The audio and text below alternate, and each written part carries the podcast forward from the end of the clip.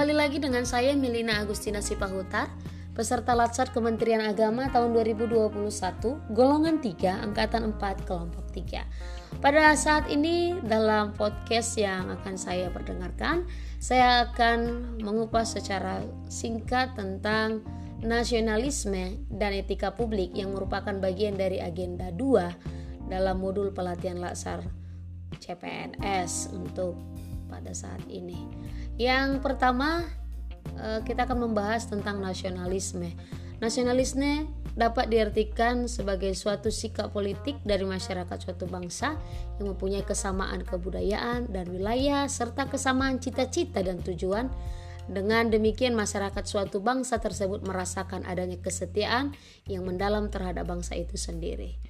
Jadi nasionalisme dapat juga dipahami sebagai cara pandang tentang rasa cinta yang wajar terhadap bangsa dan negara dan sekaligus menghormati bangsa lain. Salah satu cara untuk menumbuhkan semangat nasionalisme adalah dengan menanamkan dan mengamalkan nilai-nilai Pancasila, pengamalan nilai-nilai yang terkandung di dalamnya.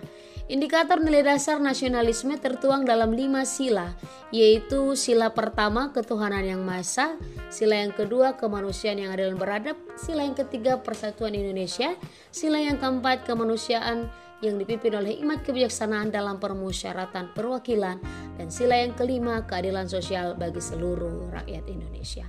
Nasionalisme mengingatkan bahwa dalam fungsinya ASN berfungsi sebagai pelaksana kebijakan publik, dan ASN juga merupakan pelayan publik dan ASN berfungsi juga sebagai perkat dan pemersatu bangsa.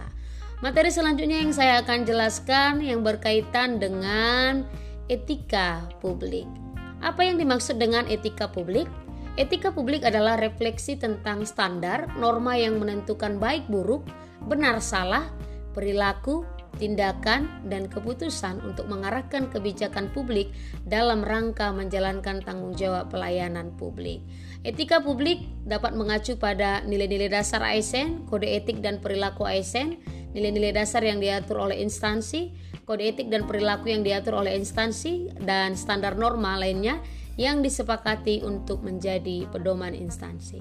Ada beberapa poin yang menjadi indikator nilai etika publik Salah satu di antaranya memegang ideologi negara Pancasila, setia dan mempertahankan Undang-Undang Dasar NKRI tahun 1945 serta pemerintahan yang sah, mengabdi kepada negara dan rakyat Indonesia, menjalankan tugas secara profesional dan tidak berpihak, dan lain sebagainya.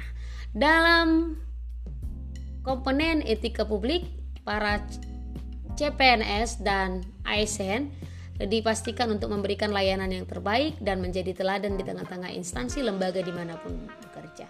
Demikian yang boleh saya sampaikan dalam materi etika publik dan yang pastinya juga termasuk di dalamnya yang kita bahas sebelumnya yaitu tentang rasa nasionalisme. Terima kasih, selamat sore, bye bye.